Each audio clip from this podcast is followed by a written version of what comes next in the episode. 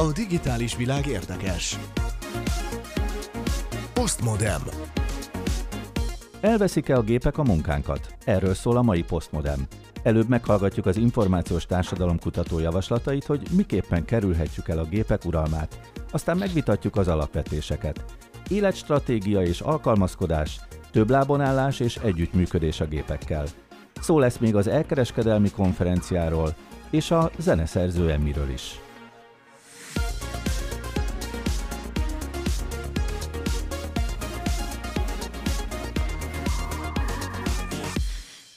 Kellemes rádiózást kívánok! A mikrofonnál a Postmodem mai szerkesztője Szilágy Árpád.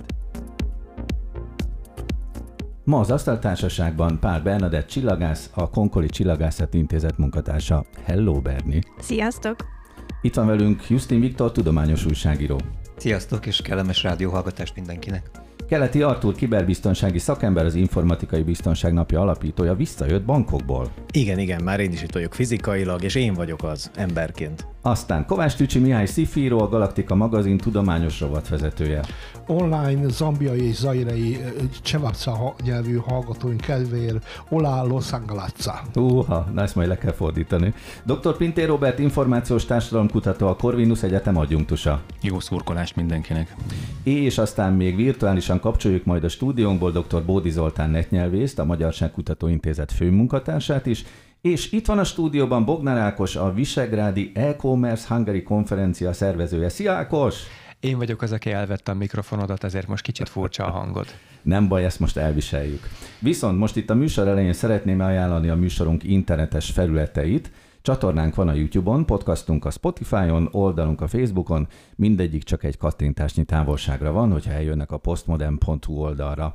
Ha tetszik a műsorunk, akkor iratkozzanak fel a YouTube csatornánkra. A feliratkozás leírása is megtalálható a postmodern.hu-n.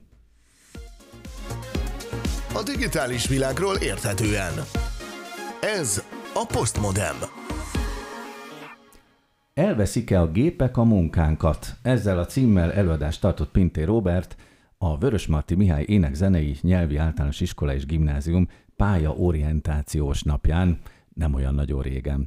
És én arra kértem Robest, hogy mondja el nekünk itt az asztaltársaságban, hogy nagyjából miket mondtál el, de csak rövidítve, tehát itt most nem lesz egy egész előadás, úgyhogy pár percben, ha megtennéd, foglald össze, hogyan tudjuk elkerülni a gépek uralmát. Egyáltalán szükség van rá? Tehát lesz gépuralom? Hát rajtunk múlik meg a mostani fiatalokon, diákokon. Jött van, mert ez egy másfél órás előadás, amit nekik 45 percben mondtam el, és nektek most három percben fogom elmondani. Négy javaslatom van. Az első, hogy ne szakmát válasszanak, hanem iparágat. Mert egy-egy szakma az igazándiból el tud tűnni, lehet őket automatizálni, lámpaoltogatók sincsenek már sehol, pedig milyen sok és fontos feladatot végeztek. De komplett iparágok nem olyan könnyen tűnnek el, például a kamionsofőr szemben a logisztikával, tehát a szállítmányozással, vagy mondjuk egy szövegíró szemben egy marketing szakmával. A második, hogy ne csak azt nézzék meg, hogy miből lehet most jól megélni, hanem azt is nézzék meg, hogy mi az, ami, ami mondjuk boldoggá teszi őket. Én úgy szoktam ezt megfogalmazni, hogy flow élményt nyújt. Ugye ez Csíkszent Mihály Mihály magyar származású pszichológusnak a, a, az elmélete. Az a lényege, hogy olyan tevékenységet kell végezni, ami egy kicsit meghaladja a képességeinket, tehát kihívás jelent, amit élvezünk, és amiben képesek vagyunk egy kicsit elveszni, elveszítjük az órát, például, mint, mint én most, hogy, hogy beszélek, és élvezem, tehát, hogy valahogy így átadjuk magunkat annak a tevékenységnek. Nem minden munka egyébként ilyen flow élmény, de, de ha sokfajta tevékenységet végzünk, akkor kiderülhet, hogy mibe vagyunk jók, mi az, ami nekünk segít. Lerövidítve, hogy jól érezzük magunkat közben? Ez azt jelenti? Lehet ezt is mondani, hogy olyan munkát próbáljunk megtalálni, ami, ami kitölti az életünket, és, és boldoggá tesz minket. Akkor hadd szúrjam be ide rögtön, mert szerintem sokakba fölmerül. Ez nem nagyon naív elképzelés a munkával kapcsolatban? Azt elvárni, hogy mindenképpen jó érzést okozzon nekünk a munka? Hát attól függ, hogy most nyilván nem a, a heti 5 nap, 6 nap, 7 nap, 40 óra, vagy 50 óra, vagy 60 óra, hanem legalább egy részét élvezzük. Tehát ne csak egyszerűen eladjuk az időnket, és utáljuk az egészet, és a hétfő reggel már stresszel menjünk, és számogatjuk, hogy akkor mikor lesz péntek. Legalább egy része töltsön el minket elégedettséggel, azt gondolom ez fontos. Uh-huh. A harmadik az, az, az a három R, ez az amerikai kiejtése, reading, writing, arithmetic, tehát az írás, olvasás, számolás, ez alap, ez kell. Ez mindenféleképpen kell, hogy emellett legyen még a jövő szuperképessége is legyenek meg, Itt 4 plusz 2 célről szoktak beszélni, magyarul K, kollaboráció, mint együttműködés, critical thinking, mint kritikus gondolkodás, creativity, mint kreativitás, communication, hát tudjunk kommunikálni, és akkor van egy curiosity, vagyis kíváncsiság, és, és egy complexity, vagyis komplexitás, vagyis hogy tudjuk tulajdonképpen nem lexikális tudásra van feltétlenül szükség, hanem hogy ezekkel a szuperképességekkel bármilyen helyzetbe bedobnak minket, akkor túl tudjuk élni. Ez lehet munkahelyzet, de lehet egyébként valami más is. Erről is fogunk majd egyébként vitatkozni, tehát most nem menjünk bele nagyon a részletekben még, de hadd szúrjam azért be, hogy ezt mindenkire érted? Tehát kreativitás meg szuperképességek mindenki? Mindenkire, de nem csak a gyerekekre, ez ránk is vonatkozik felnőttekre, Aha. tehát a túl akarunk élni. Mert alapvetően ugye ez azért fontos, mert hogy hát a szakmák vannak, olyan szakmákban is helyet tudunk állni, és esetleg most még nincs is. És akkor a legutolsó az pedig a gépekkel való együttműködés a kulcs. Én azt gondolom, hogy itt egy ilyen Kentor modellt fogunk követni, vagy a Microsoft az ugye Copilotnak hívja a legújabb modelljében, tehát együtt nem, társpilóta gyakorlatilag. Ugye ennek az a lényege, hogy, hogy egyre intelligensebbek ezek a gépek, és azt a tudást kell megtanulni, hogy hogyan kell velük együttműködni. Mondjuk egy ChatGPT-t hogyan kell promptolni. Ugye volt szó műsorban korábban a prompt engineeringről, hogyan kell utasításokat adni, hogy azt csinálja, amit mi szeretnénk, és azokat a képességet, ami egy gép jobb, azzal nem kell versenyezni. Tehát azt szoktam mondani a diákoknak, hogy nem tudom én, nem szoktunk odállni a rajtvonal egy Forma 1-es autó, vagy akkor na most én gyorsabban fog futni, mint a Forma 1-es autó, de vezetni meg én tudom, nem egy gép. Mindjárt majd körbe megyünk, hogy mindenkitől kérek majd egy rövid kis reakciót, hogy melyik szerintük a legfontosabb, de még előtte azért te, Robesz, mondd el, hogy ott helyben abban a suliban, ahol előadást tartottál, sok kérdést kaptál? Nagy döbbenetet okoztál az előadásoddal? Nem szoktam vele, mert sokat tartom ezt az előadást cégeknek is szoktam, meg konferenciákon is, tehát legalább 50-szer elmondtam már. Hát mondjuk a gyerekek ott szoktak reagálni, jó, akkor én majd a robotokat fogom javítani. Például ez egy ilyen reakció. Vagy én még fodrász szeretnék lenni, ott emberi fejek vannak, tehát azzal nincsen gond. Nem, nem szoktak, amikor meg szoktam mindig kérdezni az elején, hogy fél, ki fél attól, hogy elveszíti a munkáját, és akkor így senki. Uh-huh. Nagyjából néha tanárok felemelik a kezüket hogy ők félnek, de egyébként nem szoktak általában az emberek ettől tartani. Ezt lehet, hogy így meg lehetne kérdezni itt az asztaltárságban is, nem? Hogy ki félti a munkáját, hogy elveszi tőlünk a mesterséges intelligencia. Hát tegyék fel a kezüket, és a rádiónézők meglátják, hogy akkor ki. Na, de akkor egy gyors körkép. Ki, ki szerint mi volt a legfontosabb ezekből a alaptételekből? Ki szeretnék? Tücsi? Az én legfontosabb tételem nem volt benne a listában, a későnkelés. Tehát ez, az nálam a zálog ahhoz, hogy meglegyen aznap a flow élményem, hogy a korán keltenek fel, akkor a flow az flow. Berni? Én talán azt emelném ki szerintem a legfontosabbnak, hogy alkalmazkodó képesség. Ez nem tudom, hogy melyik kával vagy ö, melyik erre. betűvel erre lehetne leírni a alkalmazkodó képesség. Jó mondtad. Egyelőre szerintem ebben még nagyon, nagyon mögöttünk járnak a, a mesterséges intelligencia gépek. Igen, sokkal gyorsabban számol nálam, úgyhogy nem is próbálom meg abban lenyomni, de én meg tudok oldani egy ismeretlen szituációt, valószínűleg jobban, mint még egy gép most. Meg te tudod, hogy hol kell kikapcsolni őt. Ez is igaz, és egyelőre ő még szerencsére nem tudja, hol kell kikapcsolni engem. Bár attól függ, mert egy jó Netflix sorozattal abszolút ki lehet kapcsolni. Így van. Na, még legfontosabb, Artur? Nekem, nekem azt tetszett benne, hogy élvezzük, amit csinálunk. Uh-huh. Szerintem ez nagyon sok embernek még teljesen elérhetetlennek tűnik. Ez egy ilyen luxus dolog, hogy, hogy ő tényleg élvezze, hogy benne legyen abban. És szerintem ez azért nagyon érdekes, mert nekem meggyőződésem, hogy az egyik legnagyobb változás, amit a mesterséges intelligencia be fog hozni, az az, hogy demokratizálja, jó esetben, demokratizálja azt a fajta hozzáférést, amit idáig valószínűleg egy szűkebb elit tudott csak megengedni magának, hogy mondjuk kreatív legyen, élvezze a munkáját, kitaláljon új dolgokat, legyen ideje, energiája gondolkodni, és szerintem ez nagyon sok olyan dolgot fog behozni a képbe, amire egyáltalán nem számítunk még most, mert egy csomó ember szunnyad most a társadalomban, aki úgy szunnyad, hogy ezt az energiáját nem tudja kiadni, mert nem élvezi a munkáját, nem jó helyen van, nem azt csinálja, amit szeretne, és hogyha ezt mind ki tudja adni magából, akkor hirtelen itt rengeteg kreatív emberünk lesz, zeneszerzőnk, feltalálónk, és ahogy szoktam mondani, egy ilyen kis kunyhóban lehet, hogy a valamilyen hitelből megvásárolt számítógépén fogja a rák ellenszerét az ai kitalálni. Tehát én, én ebben hiszek, tehát nekem ez tetszik. Ákos, te is mondasz valamit? Nagyon érdekes, hogy Artur ezt mondod, mert én azt hittem, hogy én leszek az egyetlen, aki azt mondja, hogy a jó érzés ez egy nagyon fontos, mert én magamon veszem észre, hogy hát azért egy 30-40 évet végig digitalizálódtam már, hogy én érzem azt, hogy megyek kifele a digitális világból. Egyre jobban utálom, vagy legalábbis vannak részei, amit már, már nem kedvelek, és ehhez az kell, hogy, hogy jól tud érezni magad, és akard jól érezni magadat, és talán az is segít egy kicsit, hogy digitálisan is jól érezd magad. Mindjárt majd Justin Viktor véleményével folytatjuk, de még előtte ebben a körnek a végén mondhatod te is így röviden, hogy mit emelsz ki. Um, nagyon tetszik ez az utopisztikus mesekönyv, és szeretnék venni belőle. A digitális világ érdekes. Postmodem. Kicsit szándékosan tettelek rögtön ide, Viktor, mert ugye tudjuk, hogy egy kicsit provokálni akarod a társaságot is, meg Robest is az előadót.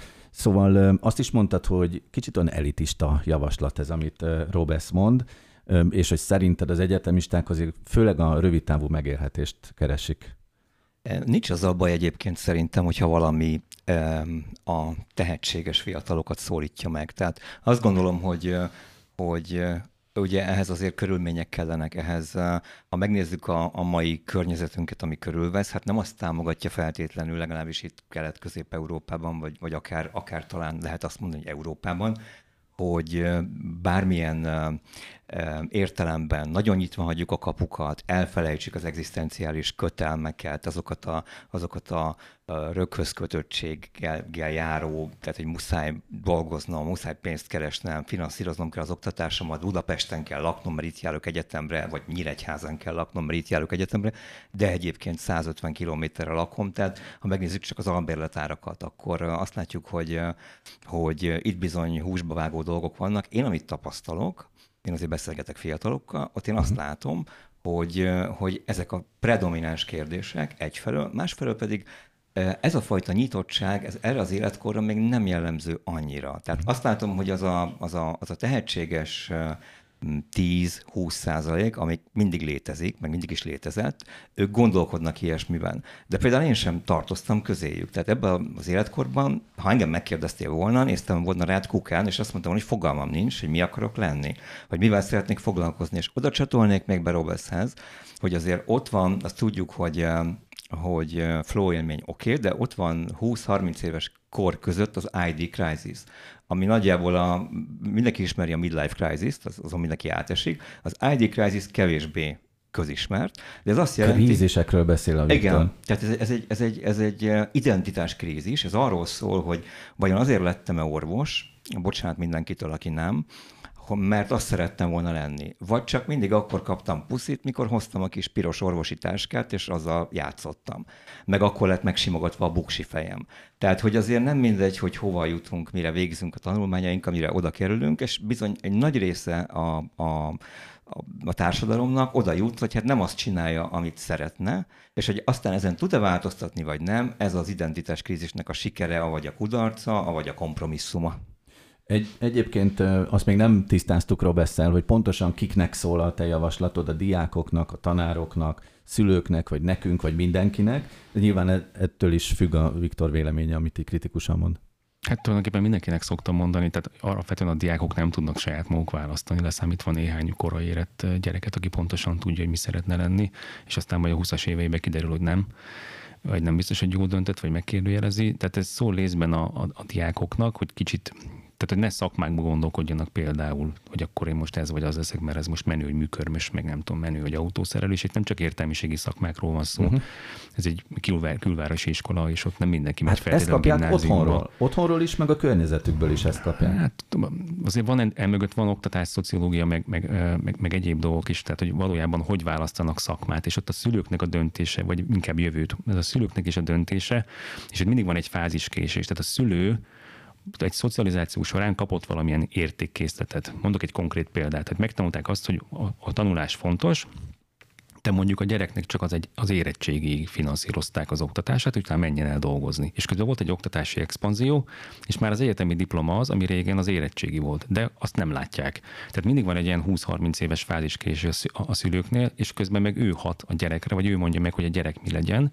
Ugye az én kenyeremet teszed, azt csinálod, amit én mondok, ugye van ilyen hozzáállás, és ad haza a fizetésed, amíg itt laksz, stb. stb.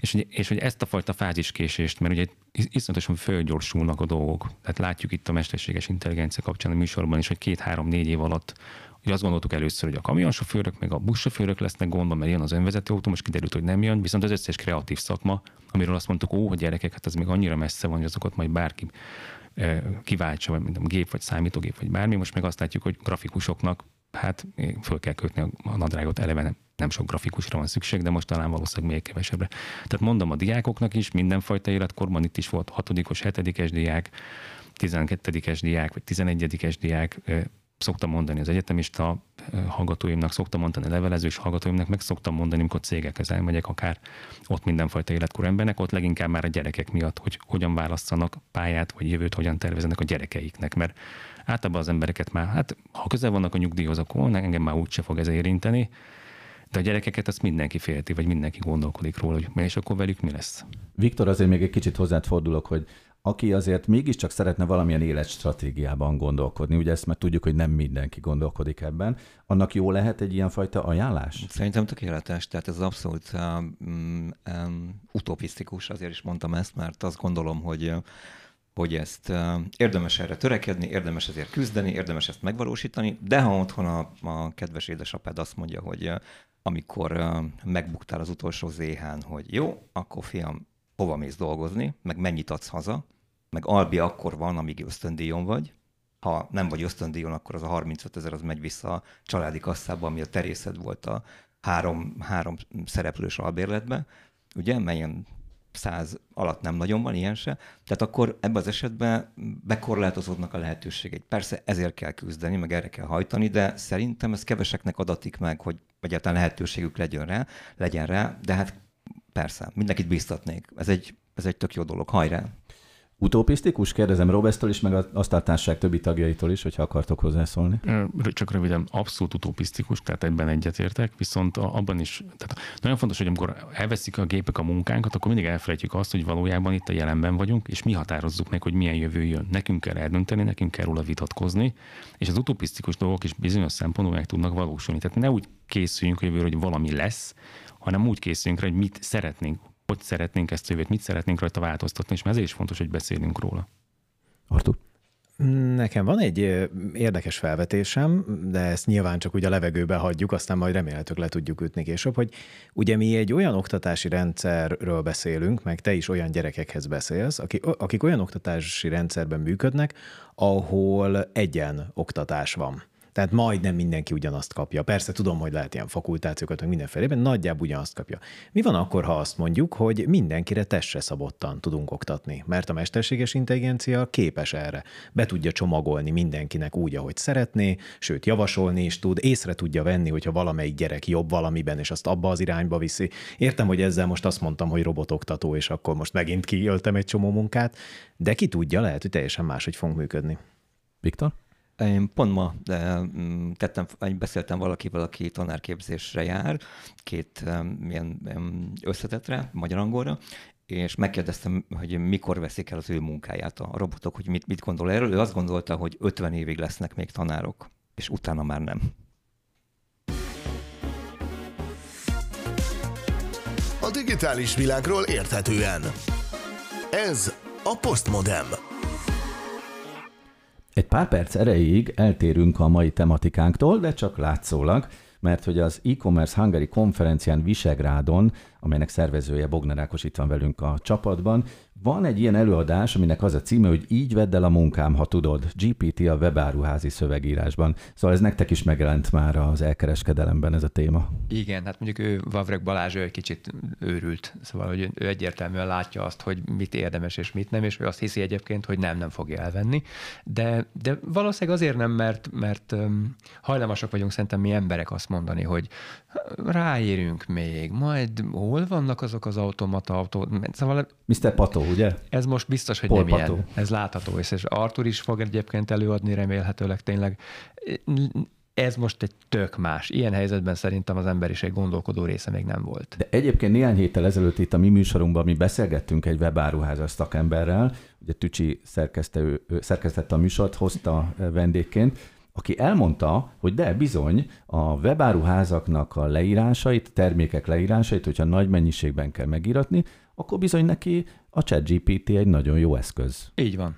Erre nem is gondoltunk volna egyébként öt hónappal ezelőtt még, hogy erre alkalmas lesz, sőt, hogy ez már magyar nyelven egyből ilyen gyorsan átmegy. Azt, mind, mindig azt hiszük magyarok, hogy ó, egy kis pici nyelvecskénk van, minket kihagynak mindenből. Abszolút, ez most nem látszódik. És akkor most azoknak, akik nem hallották azt a műsorunkat, csak röviden összefoglalva, hogyha néhány tíz termékleírásról van szó, akkor azt megírjuk gyorsan pár perc alatt. Jó, lehet, hogy egy-két óra alatt megírjuk Na de hogyha több ezer vagy több tízezer termékről van szó, hát akkor egy kisvállalkozónak és egy webáruháza jellemzően kisvállalkozás, ugye? Tehát ott azért nagyon is sokat számít. De hogy... nagyon sokféle hely van, már látszódik, ami ugye eddig is megszokott volt, hogy amikor egy nagyvár, nagyvállalattal cseteltél, akkor megjelent, és akkor lassan jött, és akkor úgy kellett könyörögnöd egy értelmes emberért, hogy kapcsolják már. Ez, ez el fog tűnni, mert, mert már a kapcsolt ember is egy robot lesz, és sokkal jobban fog tudni kommunikálni. Eddig megszoktuk, hogy mindig um, ugye szövegesen kommunikálunk. Most egyértelműen látszódik, hogy ez már beszéd beszédé alakul pillanatok alatt, és már magyarul fog beszélni.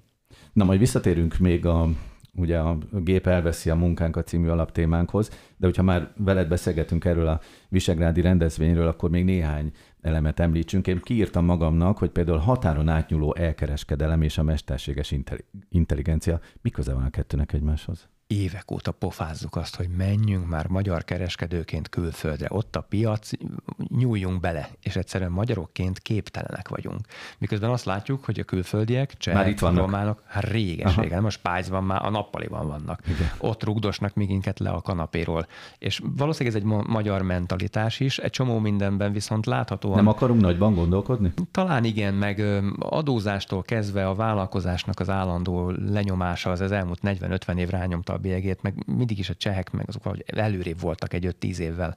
De, de talán benne van egy kézzelfogható rész is, hogy egész egyszerűen vannak bizonyos munkák, amelyeket meg kell csinálni, és ezt egy külföldi nyelven nehéz, mint például a termékleírás, a képek, az, az adminisztráció, a csetelés. Ezt mind egyetlen pillanat alatt át tudja lépni a, a, az AI-nak a megfelelő használata, pillanatok alatt meg fogod tudni csinálni azt, már most meg tudod csinálni tulajdonképpen azt, hogy feneked alól egy olyan webáruházat hozol létre a kanapéról, amit, amit tíz évvel ezelőtt még óriási küzdelem kellett, hogy működjön. Akkor már megint a mesterséges intelligenciánál járunk. Az elkereskedelmet most az emmi meghatározza?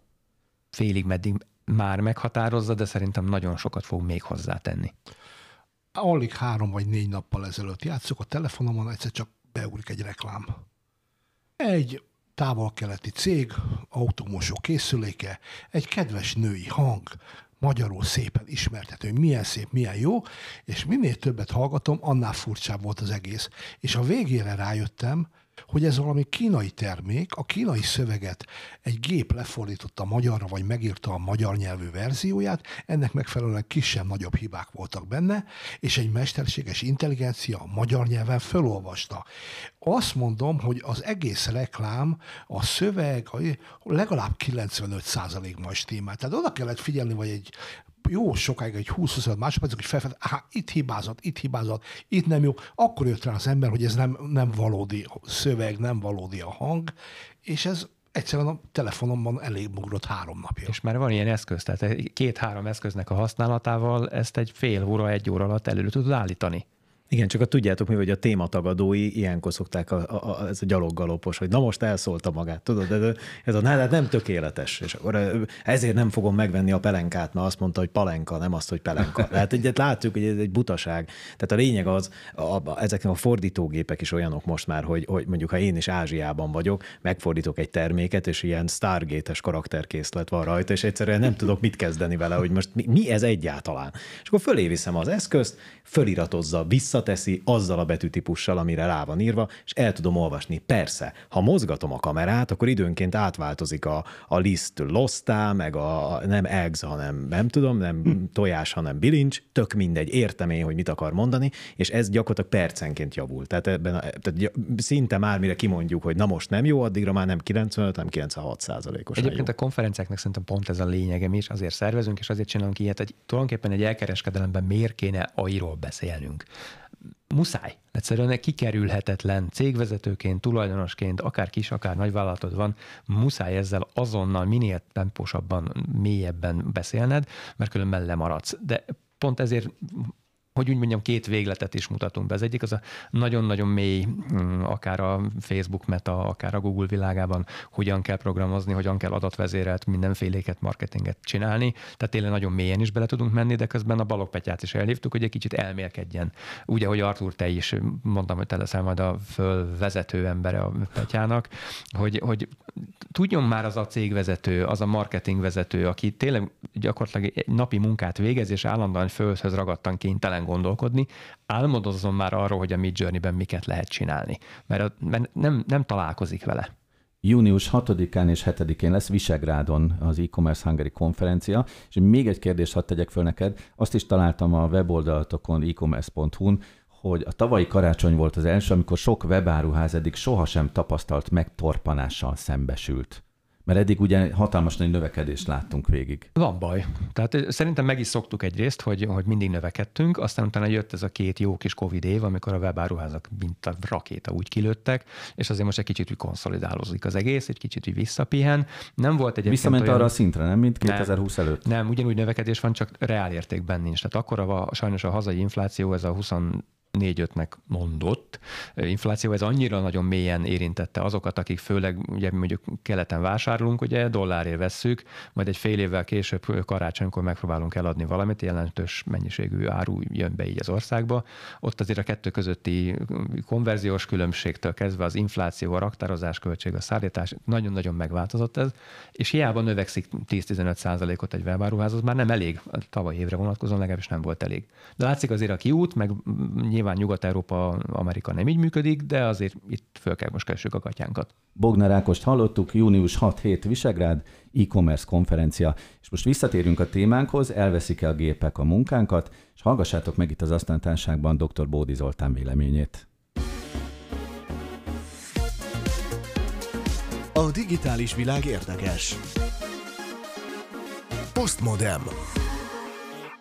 Mint a múlt heti műsorban most is kapcsolni fogjuk a virtuális stúdióját a Postmodemnek, hiszen dr. Bódi Zoltán netnyelvészünk nincs most jelen az élő műsorban, úgyhogy itt a virtuális stúdió azt jelenti, hogy egy időutazást hajtunk végre. Az élő adás előtti két napba fogunk szépen visszamenni. Szia Zoli! Szia, sziasztok! És akkor kezdjük onnan a beszélgetést, csatlakozván az élőműsornak a tematikájához, hogy ugye van egy ilyen elterjedt közhiedelem, hogy a mai fiatalok már betéve tudják az informatikát, mindent kiválóan ismernek, penge gyorsan használják a számítógépet, a mobiltelefont, mindent. Tehát, hogy ők tanítják a szüleiket. Hogyan látott te ezt, igaz? Félig igen, félig nem.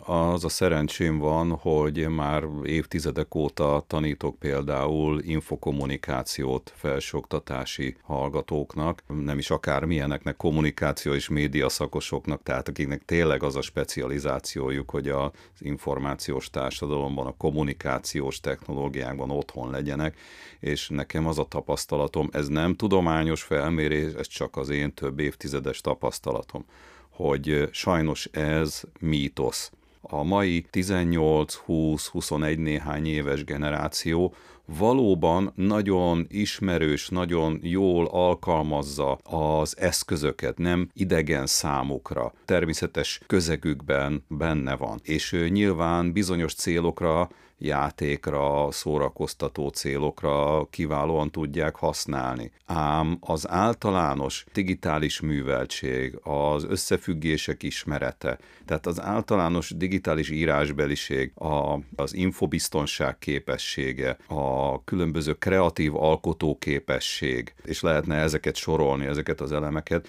ezek sajnos nagyon sok esetben fejlesztendők, de hát erre van a felsőoktatás, hiszen a mai munkaerőpiacon úgy gondolom, hogy nem nagyon van olyan foglalkoztatási terület, ahol a digitalizáció, akár a mesterséges intelligencia egyre inkább, de általában az informatika és a digitalizáció ne játszana szerepet. Tehát akkor ezeknek az ifjabb generációknak is a gyakorlatban el kell sajátítani és alkalmazkodniuk kell az új informatikai körülményekhez, visszakanyarodva az alapkérdésünkhöz, hogy elveszik-e a gépek a munkánkat, nekik ugyanazzal a kérdésekkel szembesülniük, mint adott esetben nekünk is. Valóban érezhető és érthetőek azok a félelmek, azok az aggodalmak, hogy a mesterséges intelligencia el fogja venni a munkánkat, olyan mértékben hatol be a kultúránkba, az életünkbe, a munkavégzésünkbe, amire mondjuk nem vagyunk felkészülve, és éppen ez a kulcs fogalom szerintem a felkészültség. Tehát ha már van, akkor együtt kell vele élni, és igazából azokat a módszereket, technológiákat, technikákat, stratégiákat kellene elsajátítani, hogy ha már van ez az eszköz, akkor hogy lehetne ezt jól használni, hogy lehetne ezt úgy használni, hogy mindenkinek a hasznára váljon. Tehát ez, ez, ez egy olyan kompetenciakör, ami, amire most nagyon rá kellene feküdnünk mindannyiunknak, talán életkortól függetlenül is, amíg még aktívak vagyunk, mert ez meghatározza már a jelenünket, és nem is csak a jövőnket. Pintér Robesznek az alapvetései között az is szerepelt, hogy nem nagyon fontos már a lexikális tudás, hanem leginkább is az összefüggéseket kell tudnunk feltárni. Nyilván a jövőben, amikor már sokkal nagyobb szerepük van a robotoknak és a mesterséges intelligenciának. Erről mit gondolsz? Hát ha nincsen lexikai tudásunk, akkor, akkor mi között tárhatjuk föl az összefüggéseket? Szerintem manapság nagyon elterjedt nézet az, hogy már csak a kreativitásra van szükség, lexikai tudás nem kell. Én ezzel kategórikusan nem értek egyet. Tehát ha valakinek nincs tudása, nincs lexikai tudása, nincsenek információs bázisai és forrásai, nem tud rutinszerűen tudáshoz jutni, akkor nem is fog mit tudni kreatívan alkalmazni. És mit gondolsz azzal kapcsolatban, hogy nem annyira egy konkrét szakmát kell megtanulni, vagy, vagy pontos területet ismerni, hanem hogy inkább egy nagyobb területre fókuszáljon mindenki a tanulmányai során? Ez nagyon üdvös és nagyon jó szándékú stratégia, és csak támogatni tudom. Az embernek több lábon kell tudnia állni. Tehát én egy mesterembert a lakásomban, házamban nagyon szívesen foglalkoztatok, ha több mindenhez ért, de nem sufni tuning módszerrel, hanem, hanem ismeri a szakmákat. Viszont a kulcs a különböző szakmák, szakterületek megtanulása. A kőművesnek meg kell tanulnia a burkoló szakmát, ha burkolni is jól akar tudni. Ha még ráadásul a villanyszereléshez is érteni akar, akkor azt a szakmát is meg kell tanulni. És manapság még meg hát nem is tudom, hogy hogy lehetne elképzelni azt, hogy ne egyes szakterületeket tanuljunk meg, vagy párhuzamosan, vagy sorban egymás után, hanem egy egész nagy területet. Tehát hogy te lehetne például építőipart tanulni? Ezt nem tudom. Fontos, hogy több lábon álljunk, hogy sokféle kompetenciát sajátítsunk el, sokféle tudásterülettel rendelkezzünk, de ezeket hát valahogy egymás után, vagy párhuzamosan, de lépésenként meg kell tanulni. Szóval Bódi Zoltán netnyelvészünk a tanulást szorgalmazta, hogyha jól foglalom össze. Robesz, mit gondolsz?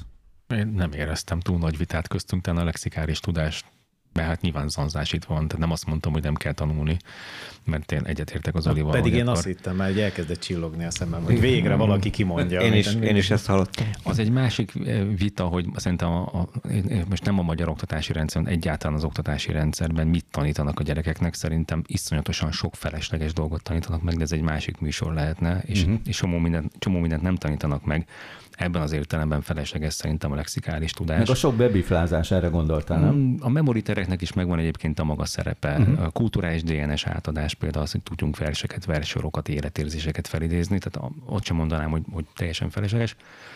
De mindegy szemben most nem akarok belemenni, eh, tehát itt talán egy picit érdemes lenne majd az Olival egyszer, vagy négy szem közt, vagy műsorban beszélgetni, hogy az oktatási rendszerre mit jelent, ez milyen fajta kihívás. És nem csak arról szól, hogy tanárok el, eltűnnek a tanárok, vagy lesznek a tanárok 50 év múlva, 30 év múlva, stb. Hanem hogy hogy kéne tanítani, és az a Artúrral egyetértve, ugye a Kán Academy, ami egy viszonylag ismertebb példa, ők már azon dolgoznak, hogy legyen egy chat GPT alapú tutor, ami kérdez, tehát nem elmondja a jó eredményt, hanem rávezeti a diákot, hogy és ha most, mint, mint hogy egy rendes tanár, hogy van egy egyenlet, és akkor figyelj, tudja, hogy hol rontott el, figyelj, és hogy az ott, akkor azt miért, miért, miért így gondolkozol, mondnak ki valamit. És hogy ha azt, és tehát rávezeti igazán, hogy megtanítja, tehát hogy tényleg lehet személyre szabott oktatást csinálni. Benni? Én, ezt a lexikális tudás, meg a, a memoriterek, ez bennem is sok mindent megmozgatott, mert hát a három év fizika, két év csillagászak alatt nem tudom hány kész kéne ahhoz, hogy meg tudjam számolni, hogy hány 4-5-6 oldalas levezetést kellett megtanulnom. Ugye ezek matematikai levezetések, különböző formulákat. A, a vizsgákra rengeteget vissza kellett adnom, ilyen több száz oldal dolgoztam ki néha vizsgákra, és akár 40-50 levezetést kellett tudnom egyetlen egy vizsgára. És Emlékszel bármelyikre? Egyikre sem. Tehát, hogy ö, már én akkor is úgy voltam vele, hogy ö, amikor még nagyon naívan másodéves, második fél éves hallgatóként elmentem úgy egy tárgyból vizsgázni, hogy azt hittem, hogy az számít, hogy értem. Elektromágnességből mentem vizsgázni, és, és nagyon érdekelt a téma, tényleg beleástam magam, kidolgoztam, és kisebb hangsúlyt fektettem arra, hogy a magukat az egyenleteket el tudjam írni. És bizony a vizsgán nem jutott eszembe valamelyik mennyiségnek a jele, és el tudtam mondani magát a, azt, hogy mit ír le az egyenlet, de effektíven nem tudtam felírni, és megbuktattak. És akkor rájöttem, hogy, hogy ugye egy másik szemléletmódot kell választanom, és onnantól kezdve arra fektettem a hangsúlyt, hogy minden levezetést megtanultam. Egyikre sem emlékszem, viszont, és erre akarok kitérni, hogy ez az öt év alatt a rengeteg levezetésen keresztül, amit kénytelen voltam betanulni a vizsgákra, olyan szemléletmódot kaptam, amit viszont azóta is tudok alkalmazni a, a, a munkámban, és a feladat megoldásokban, és a probléma megoldásokban. Tehát mégiscsak hasznos volt, akkor is, hogyha, és, és én mindig leborulok azok előtt, akik a mai napig ilyen, ilyen levezetéseket fejből fel tudnak írni, mert szerintem elképesztő, de mégiscsak tanultam belőle valamit. Ez az alkalmazkodás, amit a Berni elmondott, nem, Robert? Hát a Bernit feltanították, mint a chat GPT-t, baromi sok mindent elolvastattak vele, és vissza kellett helyesen mondani, és ha nem mondta vissza, megbukott és kapott egy feedbacket. És akkor kialakul az emberben is valahogy ezek a neurális hálók oda benne a fejünkben, hogy akkor, hogy akkor mit, egy problémát hogyan kell megoldani, csak ugye mi általános intelligenciával rendelkezünk, tehát tudjunk generalizálni ezekből a dolgokból, ugye a mesterséges intelligencia még nem tud. Meg egyértelmű az, hogy ha nem tudsz dolgokat, akkor nem tudod, hogy miután érdeklődsz, nem tudsz mit keresni. És hiába van ChatGPT, nem tudsz vele beszélgetni, mert, mert tök más szinten vagytok. Nem tudod, hogy mi fele akarod vinni ezt a beszélgetést. Igen, erre jó példa, hogy a Magyarországon évtizedekig szitták a taxisokat, hogy mennyire nem tudják, nem ismerik a város, nekünk kell mondani, hogy merre menjen, stb. És bezzeg London, amelyik egy 10 milliós város, 47.628 utcával, és ott egy egyéves tanfolyam és vizsga a taxisofőrnek, ahol be kell magolni az összes utcát, hogy merre egyirányú hogy, és a vizsgán gyakorlatilag kap három útvonalat, hogy innen menjen el innen odáig, és neki fejben el kell navigálnia ezen. Ez egy olyan fokú tudás, ami régen működött. Most már nincs rá szükség, mert ott van helyette a GPS és a többi. Postmodem. Mint a hallgatóink most már tudják, Keleti Artur visszajött bankokból, ahol, hát ahova rendszeresen kijársz, most már egy kiberbiztonsági konferenciákon is adsz elő külföldön, de most nem erről fogunk beszélgetni, hanem az elveszik a gépek a munkánkat, témánkat folytatjuk. Ugyanis azt mesélted nekem, hogy már a repülőgépen visszafelé a stewardess beszélgettél, és a mesterséges intelligenciáról. Nagyon érdekes, és nem is én hoztam szóba. Tehát, hogy az, a, az az érdekes ebben a dologban, hogy a világon mindenhol kultúrától függetlenül ez a dolog megjelent és érdekli az embereket, kíváncsiak rá. Persze az is érdekes, hogy az első reakció az az szokott lenni mindenhol, hogy hát ő még lehet, hogy biztonságban van, mert és kitalál valamit.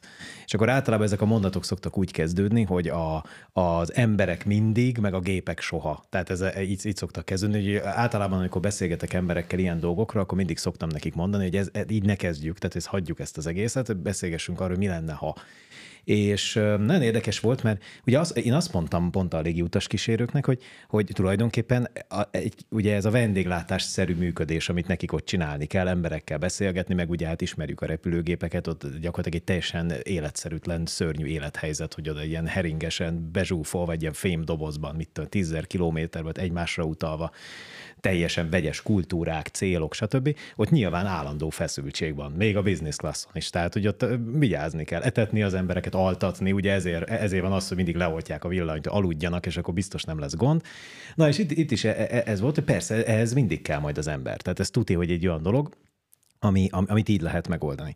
És ez, ez igaz is, viszont felhívtam ők a figyelmüket arra, hogy tulajdonképpen abban a kis térben, ahol a kajákat kiszolgálják, pont tízszer annyi robot fog elférni, mint ők.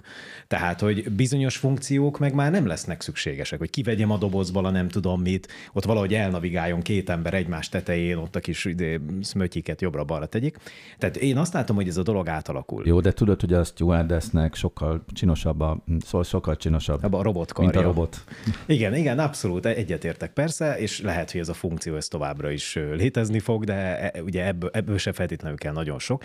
De, de ami, ami, ami számomra itt a, a lényeg, vagy amit, amit ki akartam ebből hozni, az az, hogy amit nem hallok akkor, amikor az oktatás jövőjéről beszélünk, meg az egy kicsit, kicsit mindig úgy, úgy, úgy, úgy valahogy a szőnyeg alatt van, hogy szerintem a jövő embere, sőt, én már azt mondom, hogy majdnem, hogy a jelen embere is, az a géppel együtt értelmezhető számomra. Tehát tudom, hogy ez egy nagyon erősen transhumanista gondolat. Most nem a fejünkbe épített csipekről beszélek, amiről itt a műsorban is sokszor beszéltünk már, hanem arról a változásról, hogy itt egy nagyon komoly értékválság bontakozik ki.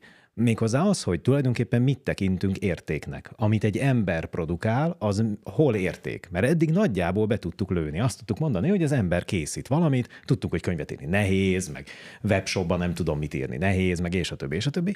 De most már ez nem biztos, hogy így van. Tehát változik ez a dolog, és én, én, az, én azt hiszem, hogy akkor tesszük a legjobbat a gyerekekkel, meg magunkkal is, hogyha azt mondjuk, hogy minden olyan helyzetre föl kell készülni, hogy amit eddig csináltunk, termeltünk, mutattunk, az hirtelen már nem lesz egyáltalán nem értékes, és valami más lesz az értékes. És azt viszont géppel együtt fogjuk tudni megoldani. Tehát én együtt értelmezem az embert a géppel, és arra gondoltam, hogy, hogy ezt kellene mondani a gyerekeknek is. Mhm. Azt Ez összecseng azzal, amit a Robesz mondott, főleg a, a végén. Ez, ez mondjuk egy jó stratégiának az alapja? Tehát a géppel való együttműködés? Én, én így csinálnám, de egy picit még csavarok rajta, tehát nem csak együttműködik, mert abban egy picit benne van a narcisztikus emberi gondolkodás, hogy van az ember és van az eszköz, ugye, amit én majd így használok.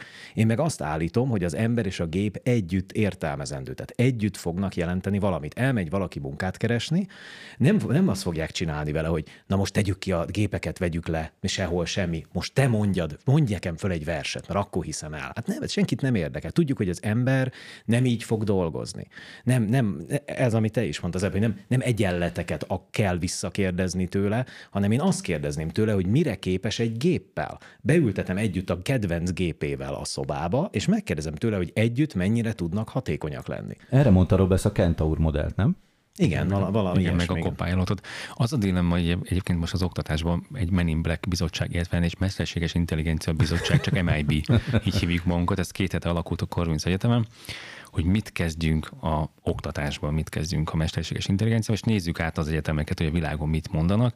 És az a dilemma, hogy például a programozásban engedjük ki az első évben használni ezeket. Tehát tud, tud-e úgy promptolni valaki egy, egy, egy mesterséges intelligenciát programozásban, ha ő maga nem tud programozni? Tehát hol van ez a szint, amikor már megengedem, hogy figyelj, most már megtanultál valamit, most már csinálhatod. És, és a diákok meg azt mondták, hogy nem kell ezzel foglalkozni, ez olyan, mint a számológép, régen nem lehetett számológépet használni, vizsgál, most meg már lehet, ezt miért nem lehet használni. És akkor értem, hogy te miért, miért mondod ez diák, de hogy azért egy bizonyos tudással rendelkezned kell, hogy te ott, tehát hogy nincs copilot, vagy nincs Kenta úr, hogyha annak a, annak a lónak az ember része nincsen meg. És ez a nehéz, hogy hol van ennek a határa. Hadd fényezzem egy kicsikét az űrkutatást és a saját területemet, mert uh, itt a Arturt hallgatva, meg ezt a Kentaur működést hallgatva egyébként én abszolút ráismerek a csillagászatra. Tehát mi már annyira sok évet, tehát el se tudok képzelni tulajdonképpen már olyan űrkutatási projektet, amiben nincs benne a gép.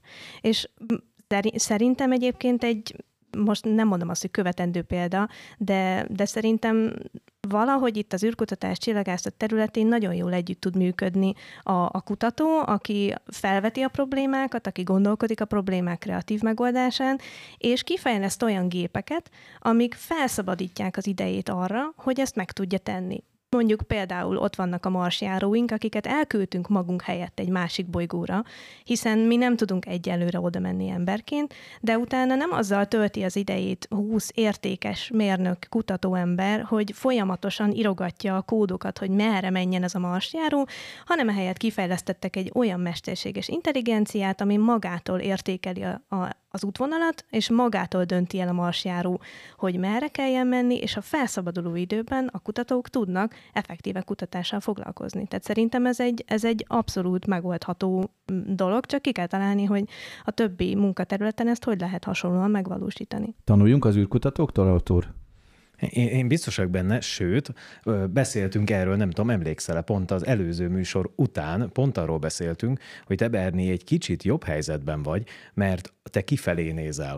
Tehát hogy a, a Földön kívül még nagyon sok hely van, meg nagyon sok minden felfedezni való van, viszont itt a Földön nagyon sok ember meg lehet, hogy, hogy ettől azért bepánikol. Tehát az, hogy egy géppel együtt tud ő csak értéket előállítani, miközben te máshogy nem is tudsz, mert nem tudsz 25 embert kiküldeni nem tudom hány fényévre, hogy nézzék, meg, meg, nézzék már meg, hogy ott mi van. Igen, meg itt, lesz, itt jön be újra tényleg ez a kooperáció, amikor hogy együtt kell működnünk a géppel. Tehát vegyünk egy marketing szöveget. Mondom a ChatGPT-nek, írjál egy marketing szöveget a villamosról. A villamos nagy és sárga. Oké, okay, ez így jó, de nekem arra lenne szükségem, hogy ez közlekedési eszköz. A villamos nagy és sárga, és sinen közlekedik jó, de hát itt a budapesti közlekedik, a villamos nagy és sárga, a Budapesten sinen közlekedik, és embereket szállít. Tehát itt az a, nem az van, hogy a ChatGPT elő tud állítani valamilyen szöveget, hanem a megfe- nekünk megfelelő szöveg legyen, hogyha én valamit a villamosból ki akarok hozni szöveget, akkor az legyen a végeredmény. Szerintem egy kicsit messzire mentetek. Vegyünk egy, egy kőművest és az ő vakolókanalát. Ugyanarról van szó. Pont ugyanarról van szó, csak egy másik idődimenzióban vagyunk. Ahol nekem van egy programozó barátom, ő már jó tíz éve azt tanította nekem, hogy ha valamit háromszor többnél kell csinálni, akkor elvégezni, akkor a rutint kell írni. Tehát a ChatGPT az egy rutiníró rutin. Tehát gyakorlatilag miért ne írassunk vele rutinokat? Tehát igazándiból ugye itt jön be az, amit Robesz igazándiból mondott, aztán ellent mondott neki ezzel, hogy gyakorlatilag az Oli elcsábította, az Oli meggyőzte, hogy gyakorlatilag hagyni kell. Szerintem hagyni kéne. Hagy, hagy, hagy írassa a rutiníró rutinna, és értse, hogy az jó az a rutin, vagy nem nem, nem, nem érzek ellentmondást, igen, csak az, hogy megtanulja azt, hogy, tehát érted, programozni, persze, tehát, hogy láttam én is olyan videót, hogy programozási tudás nélkül csinált valaki applikációt, tök jó, és akkor, de nem lesz belőle programozó, tehát, hogy a, a jó programozó, ahogy a Berni is mondja, vagy a jó mérnök, az, az kiváltja ezeket. De az a vicc egyébként, hogy ez, ez már 30 éve velünk van, internet, számítógép. Annyi változik, hogy intelligensé válik, és, és többé válik, erre mondta ezt kutatásban egy, egy srác, hogy na valójában azért a ChatGPT mégiscsak egy guminő. Tehát, hogy, még, tehát, hogy értem én, hogy akkor kooperálunk, és izé apa, anya, és nem tudom, és akkor abból lesz valami. De hogy tehát még mindig egy guminő, de hát valahogy, tehát egy kicsit ilyen pótléknak érezzük, és ettől vagyunk szerintem beparázva, hogy ez, ezzel a pótlékkal hogy lehet együttműködni. De, de valójában hát mégiscsak nem tudom én, meg kell egy alapszinten tanulni dolgokat ahhoz, hogy tudjak vele együttműködni. De pont ez az érdekes, hogy szerintem, amikor azt mondtam, hogy az érték fölött van egy nagy kérdőjel, akkor szerintem a, fögö, a fölött is van egy nagy kérdőjel, hogy milyen szintig kell valamit nekünk embereknek megtanulni. És mi az, amit egy gép mellettünk majd fog mondani. Hol van ez a szint? És szerintem ma ezt a szintet nem tudjuk jól belőni, azért, mert nincs benne tapasztalatunk. Ez egy Meg teljesen mozog. új élmény. Ez mozog. Ez még, mozog. És még mozog is. És fog is mozogni. És fog is mozogni. Tehát ezért szerintem ezért jogos mind a két felvetés, hogy meddig vigyük le, milyen mély szinten tanítsuk meg az embereket mondjuk programozni, mert lehet, hogy nem erre kéne az ember energiáját szánni, hogy ő bármit is megértsen, mert mire odaér, addigra három mondattal űrhajót fog programozni neki a rendszer, és már nem azon kéne gondolkodni, hanem az, hogy milyen űrhajó legyen az. Tehát, hogy szerintem lehet, hogy ez a, ez a, ez a megoldás kulcsa, hogy, hogy, hogy, hogy nagyon bele vagyunk ragadva az eddigi rutinokba, és abból nehezen tudunk kilépni, vagy nem iratunk meg újat a ChatGPT-vel, új rutint. Igen, ez olyan, mint az oktatás. Tehát az oktatás is évtizedekkel le van maradva a mögött, hogy miket tanítunk és hogy tanítunk, ahelyett, hogy mire lenne szükség. Tehát, hogy az egyik stand mondta az egyik műsorában, hogy hát igen, elvégeztem ott a középiskolát, szinte napi szinten de, de, deriválok. Tehát ez fantasztikus. és, és akkor tényleg ott van a kívás, hogy a, az oktatásnak arról kéne szólni, hogy először tanítsuk meg olvasni, írni, számolni, keltsük fel az érdeklődését, hogy foglalkoztassák a dolgok, utána adjunk neki egy olyan alaptudást, amire szükség lenne az életben, és emellett kezdjük meg azokat, hogy merre felé kéne elmenni. De hát ez a, ez a újabb következő 30 évi műsoridőt el lehet tölteni. Itt a Postmodem, amiben most mindjárt egy kis zenét is hallgatunk, de maradunk a témánknál a digitális világról érthetően. Ez a Postmodem.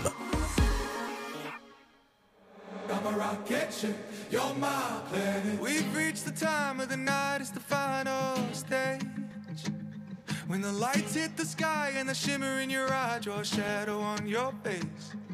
Took me a second just to capture it. My mind is figuring out what the caption is. I wrote. Egy nagyon kedves dalt hallgatunk, Lunar Rocket Ship című dal, ami 13 nappal ezelőtt jelent meg, legalábbis a YouTube-on, és elterjedt valami róla. Tücsi. Igen, igen, tehát tegnap előtt berobbant hozzám a fiam a szobába, hogy figyelj, mutatok neked egy zenét. Akinek van kamaszkorú gyereke, tudja, hogy ez teljesen ismerős, hogy oké, okay, mutasd azt a zenét, hm, és megszólt ez a zene. Hm. Á, mondom, végre valami olyan zenét választott ki, ami úgy nekem is egy kicsit közelebb áll a lelkem. Mondom, tényleg ez olyan jó, kellemes kis fülbemászó, olyan jó stílusa van, aha, igen, és mi ez a zene? Hát azt mondja, kapaszkodj meg, ebből semmi nem eredeti. Ez egy zeneíróval készült, megadták neki szöveges utasításban, hogy legyen egy kicsit coldplay-es, egy kicsit izé, egy könnyed fülbemászó sláger, aminek a, ö, sztori, a szövege szóljon a szerelemről, de egy kicsit olyan fizikális, hogy Berlinnek is kedvezünk, legyen benne, hogy például, hogy a gravitáció, a rakéták, stb. Egy kis környezetvédelem. Védelem. Igen, és akkor, és, akkor ki, el, és akkor létrejött belőle ez a dal, és a fiam mondta, hogy hát a, azt mondják, hogy ebből semmi nem valódi ebből a zenéből. És ez ugye az embernek felkelti az, igen, és akkor ugye ember hallgatja, fú, hát ez, ez tényleg nagyon jó, mindennek megfelel, és akkor hát ott a kommentek között, hogy á, ez nem valódi, eh? és akkor megint azt hogy Sőt, oké, great, great promotion, tehát hogy nagyszerű promóció. igen, igen, hogy mekkora ötlet, hogy most eladod a saját zenédet, úgy, mintha emmit csinálta volna, és, na, miért? és, akkor, és akkor itt az ember úgy benne, hogy ó, a fenébe. Ö, alig három hete, hogy az új grafikus motorral készült játékon két, heti, két hétig azon vitatkoztak, hogy ezt most a, real-time-ban a játék engine generálta le ezt a képet, vagy pedig kamerával készítették, és egy átverés az egész.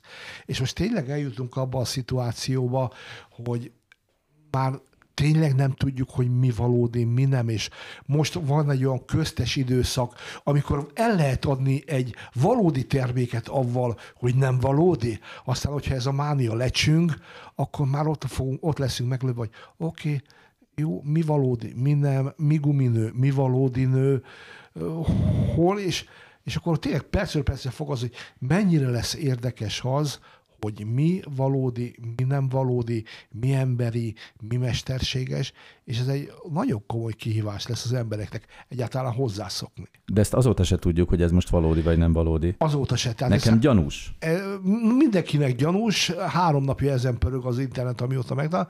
Próbáltuk keresni, nagyon sokan mondják ezt, de ugye már azóta arról gravi, a grafikus videóról is két hétig folyamatosan mondták, hogy nem valódi, de real time-ban bemutatott tartott belőle a srác, hogy de igen, ezt mi generáltuk le. Viktor, röviden. Uh, igen, tehát ugye ebben sincsen semmi új szerintem. Ugye tudjuk, hogy van a Broadway New Yorkban, aztán van az Off-Broadway, van az Off-Off-Broadway, tehát minden hatásnak van egy ellenhatása, és ez ugyanez mozog itt is. Fantasztikus volt a zene, nekem nagyon bejött.